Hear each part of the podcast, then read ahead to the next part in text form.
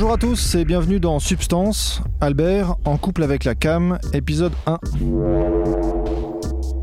J'ai l'impression que depuis, que je prends de l'héroïne, j'ai réussi à peu près tout, tout ce que j'ai entrepris. J'ai jamais passé un entretien d'embauche euh, sans être défoncé et à chaque fois tout se passe très bien, j'ai un travail. J'ai l'impression que du coup ça m'apporte peut-être euh, comme une confiance en moi que j'ai pas quand, quand j'ai pas ce produit. J'ai l'impression que c'est moi en mieux, c'est moi amélioré, comme euh, Sangoku là quand il a les cheveux jaunes. Moi c'est mon, mon truc de pour avoir les cheveux jaunes. Albert est un trentenaire parisien comme beaucoup d'autres, avec un boulot dans un bureau, un appartement, des fringues cool, une vie sexuelle et sentimentale et un scooter. Mais il y a quelque chose qui le distingue, il fume de l'héroïne quasiment tous les jours. Il a commencé à 19 ans et il a progressivement augmenté sa consommation. Comme il fume beaucoup, il en achète beaucoup. Et il en revend une partie pour ne pas avoir de problème d'argent. Albert alterne donc une vie rangée, la journée, au boulot, en chemise, devant son écran, et une vie alternative le soir, plongée dans ses rêveries opiacées. Tout ça entrecoupé de moments de forte tension, puisqu'il va acheter la drogue à Lille et qu'il tombe parfois sur un contrôle douanier, ce qui peut entraîner des conséquences judiciaires. La vie d'Albert est, donc risquée, mais il assume sa consommation et il arrive à garder contact avec la société classique. Il ne correspond pas au cliché du junkie propagé par la culture populaire, et c'est pour ça que j'ai voulu vous proposer son témoignage dans Substance. Dans ce premier épisode, Albert va nous présenter sa vision des choses. Pourquoi finalement il fume de l'héroïne? Est-ce que c'est juste une addiction? Ou alors est-ce que cette drogue lui apporte quelque chose? Mais avant ça, on va commencer par le commencement, par la rencontre entre un jeune homme de 19 ans et l'héroïne. C'était en Inde il y a une grosse douzaine d'années. Réglez le son, mettez-vous bien et écoutez, vous êtes dans Substance.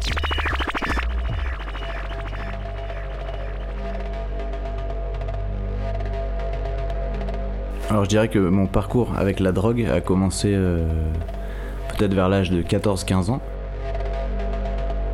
On m'a offert un livre qui s'appelait Flash, ou Le Grand Voyage, euh, qui est l'histoire d'un hippie qui voyage euh, un peu à travers le monde dans les années 60-70 et qui, qui découvre au fur et à mesure des pays qu'il traverse, qui découvre les différentes substances qui sont présentes dans chacun de ces pays. Et moi, à 14-15 ans, quand j'ai lu ce livre, ça a eu un impact, euh, une résonance énorme en moi. Et ça m'a donné envie de prendre de la drogue en fait. Alors que j'en avais jamais pris, que j'en avais jamais été confronté avec euh, ni avec des dealers, ni avec euh, les produits, même en, soirée. J'étais assez sage. J'ai eu peut-être cette envie qui s'est mise en moi de, de, consommer. Je dirais que ce livre il m'a parlé parce que c'était comme une sorte de, de roman d'aventure je pense quand on est, quand on est jeune, on lit plein de romans d'aventure, de choses qui font un peu rêver. Là, c'était quelque chose de, réel. Et en même temps, du coup, il y avait, quelque chose de concret. Il n'y avait pas ce discours autour de la drogue où on nous répète sans cesse que, c'est mal, que c'est dangereux, que ça apporte des problèmes. Il y avait aussi l'autre aspect en disant que c'est aussi, euh, du plaisir, c'est aussi des rencontres, c'est aussi un autre rapport euh, aux choses de, l'existence et tout. Et je pense que c'était justement euh, ce rapport caché qui m'intéresse. Cette, euh, c'est un peu prendre de la, ce genre de drogue, c'est un peu faire un pas de côté et observer euh, la vie d'un autre angle, j'ai l'impression. Et donc du coup, c'est ça qui a attisé ma curiosité.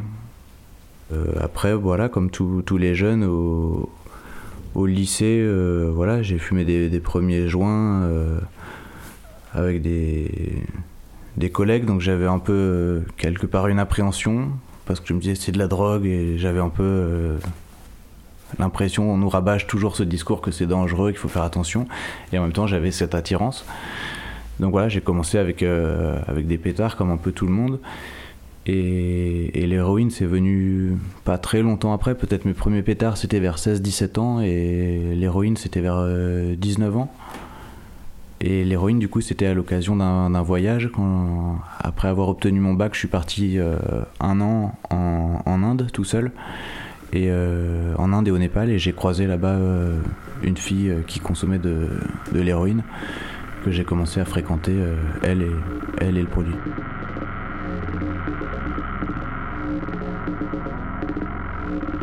elle avait une histoire un peu particulière. Elle, s'était prostituée en Suisse depuis l'âge de 14 ans à peu près pour, pour se payer sa consommation. Et ses parents avaient, avec le souci de prendre soin d'elle, ils l'avaient envoyée en Inde dans un ashram. C'est une sorte de temple de méditation qui est assez, assez fermé. Et donc il l'avait inscrite dans, ce, dans cet ashram pour je ne sais plus combien de mois. Donc elle était bloquée dans, dans cet endroit. Normalement on n'a pas le droit au téléphone, pas le droit au livre. C'est un endroit un peu de méditation. Donc c'est c'est surtout le silence et l'introspection qui, qui, prime. Et donc voilà, elle a, elle a tenu quelques jours et elle s'est enfuie. Et moi, je l'ai croisée euh, peu de temps après à Katmandou. Elle venait, elle venait de s'enfuir euh, quelques, quelques semaines avant de cet ashram. Donc elle était un petit peu en perdition. Euh, ses parents savaient pas trop quoi faire parce qu'elle leur avait expliqué qu'elle était partie. Donc ils continuaient à lui envoyer de l'argent, mais elle claquait tout dans, dans, dans, de la cam. Donc voilà, c'était dans ce contexte-là que j'ai rencontré. La première fois que j'ai consommé ce produit-là, donc c'était à Katmandou, au Népal. J'étais dans cette chambre d'hôtel euh, avec cette, euh, cette fille qui s'appelait Laura et je savais qu'elle euh, consommait donc elle a, sorti du elle a sorti de l'héroïne devant moi et elle a commencé à en prendre en sniffant. Et donc moi j'ai insisté pour en prendre elle disait non non n'en prend pas n'en prend pas et j'ai insisté. Et, donc voilà j'ai pris des traces avec elle. Donc des traces c'est quand on met un peu de poudre un trait et qu'on aspire euh, avec le nez.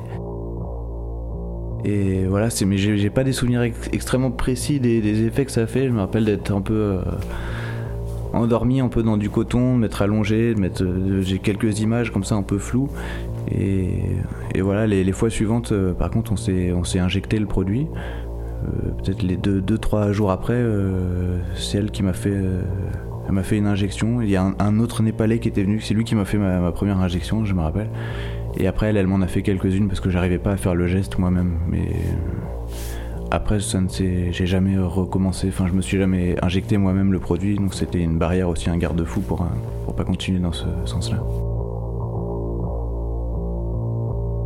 Je me rappelle que moi j'étais plutôt euh, curieux et ouvert d'esprit et de bonne humeur, que le, Népalais là, il, avait l'air aussi euh, enthousiasmé par euh, ce geste qu'il se préparait à me faire et, la fille, la Laura, était très inquiète en disant, enfin elle, craignait absolument que je fasse une overdose, elle, était, elle disait tout le temps mais lui en moins, mais lui en moins, quand, quand il préparait le shoot.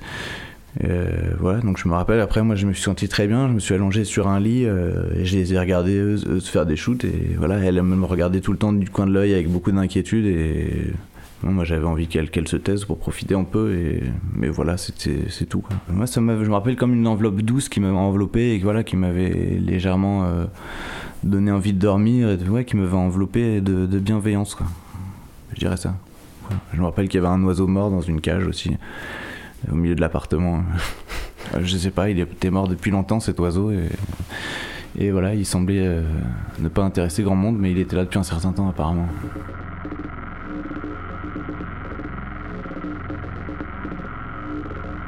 Quand on parle d'héroïne, on a tous cette image d'une drogue dure. Donc déjà rien que le mot dur, il fait peur. Le mot héroïne, il fait, il fait un petit peu peur aussi. Et on s'imagine quelque chose de, très fort qui va nous assommer. Et en fait, moi j'ai ce souvenir en fait d'avoir euh, d'avoir découvert avec euh, délectation que c'était euh, c'était même bien plus doux que, que, de fumer un pétard. Quand on fume un pétard, ça, ça fait un peu mal à la gorge, y a la fumée qui, qui, fait un peu mal, mine de rien, à aspirer, à recracher. Et l'héroïne, c'est une fumée, euh, quand on la fume, qui est vraiment extrêmement douce, qui, qui fait pas mal à la gorge, et c'est une défonce qui est, qui est douce aussi, qui nous enveloppe. Parfois, quand on fume du shit, on a une énorme barre dans la tête, on, a, on est complètement assommé. Je trouve que l'héroïne, c'est quelque chose, c'est quelque chose de beaucoup plus subtil, beaucoup plus doux. Et c'est peut-être ça aussi un des premiers chocs, parce qu'on s'attend vraiment à prendre un truc dur qui va, qui va nous faire un petit peu mal. Et en fait, c'est juste de la douceur et de, la bienveillance.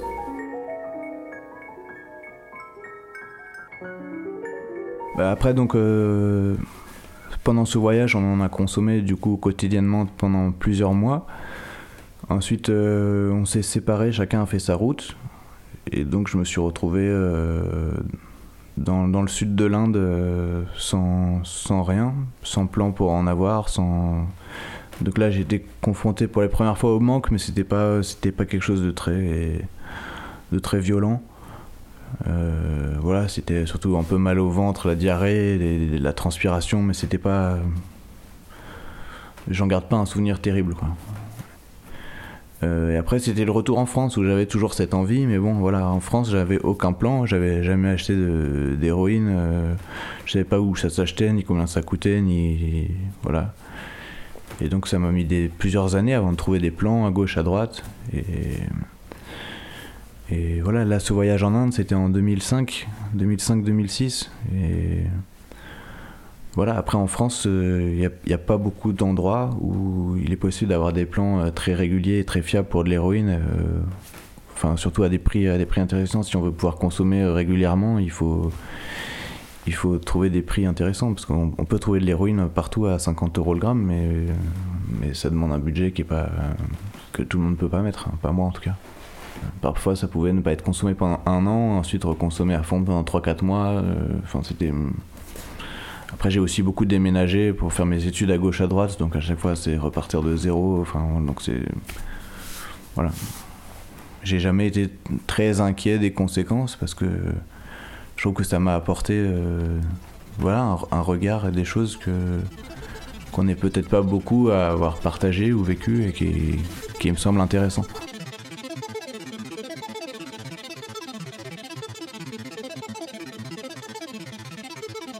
J'avais lu une fois un type qui disait qu'il existait deux sortes de drogues.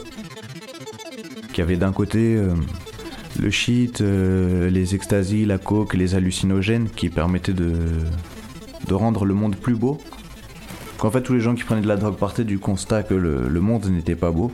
Et donc, une partie des gens prenaient de la coke, des extasies, des hallucinogènes, des champignons pour le rendre plus beau. Et que, ensuite, le monde des opiacés, c'est ceux qui ne cherchaient pas à rendre le monde beau, mais plutôt à, ne pas le voir, à l'éviter. Et du coup, je trouvais ça intéressant comme, comme analyse. Quoi. Ceux qui veulent le rendre le plus beau et d'autres qui disent à quoi bon, je préfère pas le voir.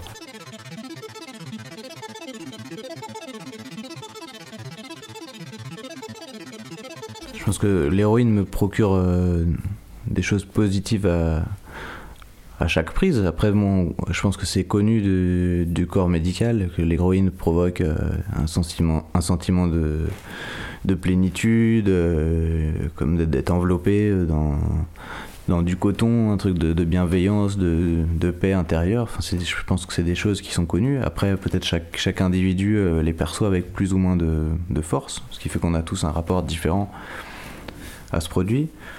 Euh, moi, j'ai l'impression que ça m'a ça m'a apporté beaucoup. Euh, j'ai l'impression que depuis, depuis que je prends de l'héroïne, j'ai réussi à peu près tout, tout ce que j'ai entrepris. Avant, je ratais, euh, je ratais mes examens, je ratais mon permis, et j'ai l'impression que depuis que j'en prends, j'ai réussi mon, permis, j'ai réussi toutes mes études que j'ai faites, je réussis à chaque fois. J'ai jamais passé un entretien d'embauche euh, sans être défoncé et à chaque fois tout se passe très bien. J'ai un travail. Euh, j'ai l'impression que du coup ça m'apporte peut-être euh, comme une confiance en moi que j'ai pas quand, j'ai pas ce produit. J'ai l'impression que c'est moi en mieux, c'est moi amélioré, comme euh, Sangoku là quand il a les cheveux jaunes. Mais moi c'est mon, mon truc de pour avoir les cheveux jaunes.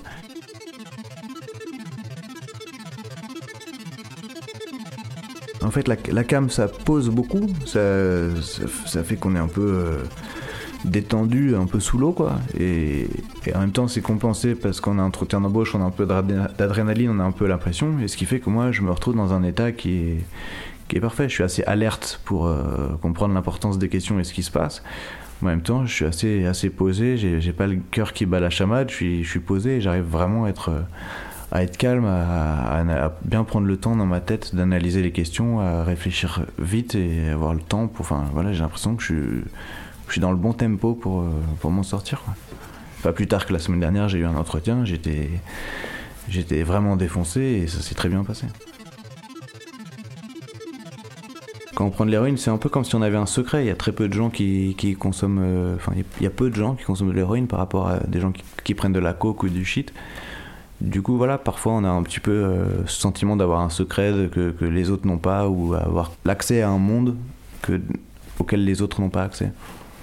c'est un monde surtout intérieur. Peut-être c'est difficile à, expliquer. Chacun a son propre euh, rapport à lui, sa propre vision des choses. Après, c'est, je pense que c'est un rapport comment on se sent bien dans son corps. J'ai l'impression que que l'héroïne c'est un petit peu comme euh, comme une petite goutte d'huile d'olive qu'on aurait dans notre corps. Parfois, on se sent tout rouillé. Quand, voilà, quand on est en manque, on se sent rouillé. On a l'impression que que nos muscles grincent. On se dit pourquoi pourquoi quand je plie mon bras, j'ai pas mal au bras? Quand on y pense, on devrait avoir, ça devrait causer des douleurs énormes de plier le doigt. Pourquoi Tu vois, quand on tape sur, quand on tape sur notre bras, on a mal? Pourquoi quand je le plie, je, souffre pas, je me tords pas de douleur?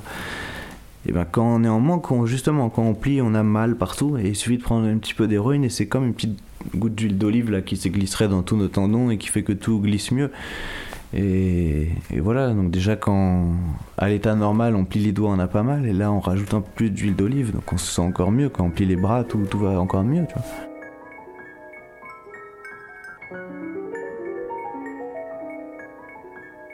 Il faut se dire que c'est un produit qui, qui pose surtout. C'est pas un produit, euh, on va mettre du son et on va se mettre à danser euh, à 4h du matin comme quand on prend des extasies ou, ou de la coke. Mais euh, oui, on peut, on peut apprécier de la musique un peu s'allonger, fermer les yeux, mettre une enceinte de, chaque côté de notre tête et mettre la musique très fort et, partir loin, mais sans, sans, forcément gigoter et, toucher le plafond. je me dis pas, tiens, je vais fumer et mettre, mettre un disque. Après, euh, quand je suis défoncé et qu'il y a de la bonne musique qui passe, euh, voilà, je l'apprécie d'autant plus, mais c'est pas, c'est pas un élément essentiel dire l'héroïne et la musique, euh, bon, c'est agréable, mais c'est pas, c'est pas un truc, on se dit, ah, la musique c'est devenu génial. C'est, bien, on peut en profiter pour, pour partir ailleurs dans notre monde interne, mais c'est pas, euh, c'est pas un truc collectif pour faire la fête ensemble et, dire que tout est cool. Après, je pense que l'héroïne, c'est, aussi euh, lié à une certaine contre-culture, qu'il y a beaucoup de, ou de, de peintres célèbres ou d'écrivains qui ont, qui ont revendiqué le, leur appartenance aux gens qui aiment cette drogue. Et je sais pas, c'est Lou Reed, c'est le Velvet Underground, c'est euh, Baudelaire, euh, Oscar Wilde, ou c'est aussi une, contre-culture comme ça. Et peut-être qu'à une époque, prendre de l'héroïne, c'était un peu revendiqué, c'est une appartenance à ce genre de choses. Je sais plus si maintenant ça a un sens pour ceux qui, qui, qui, prennent de la cam. Euh, peut-être le profil des gens qui en, qui en prennent a un peu changé aussi quand on va en teuf, en festival, on voit que c'est des punks à chiens euh, qui prennent de la cam. Euh, il y a beaucoup de gens, ils prennent des prods, ils savent même plus ce qui est dedans. donc voilà, je pense pas qu'il y ait beaucoup de réflexion derrière. Bon, peut-être que j'embellis le truc en disant qu'il y a une réflexion derrière, alors que peut-être c'est juste un peu de la tchatch, mais je, je sais pas. Enfin, en tout cas, j'ai l'impression qu'avant, c'était vraiment la drogue d'une certaine contre-culture, et que maintenant, c'est la drogue de rien du tout.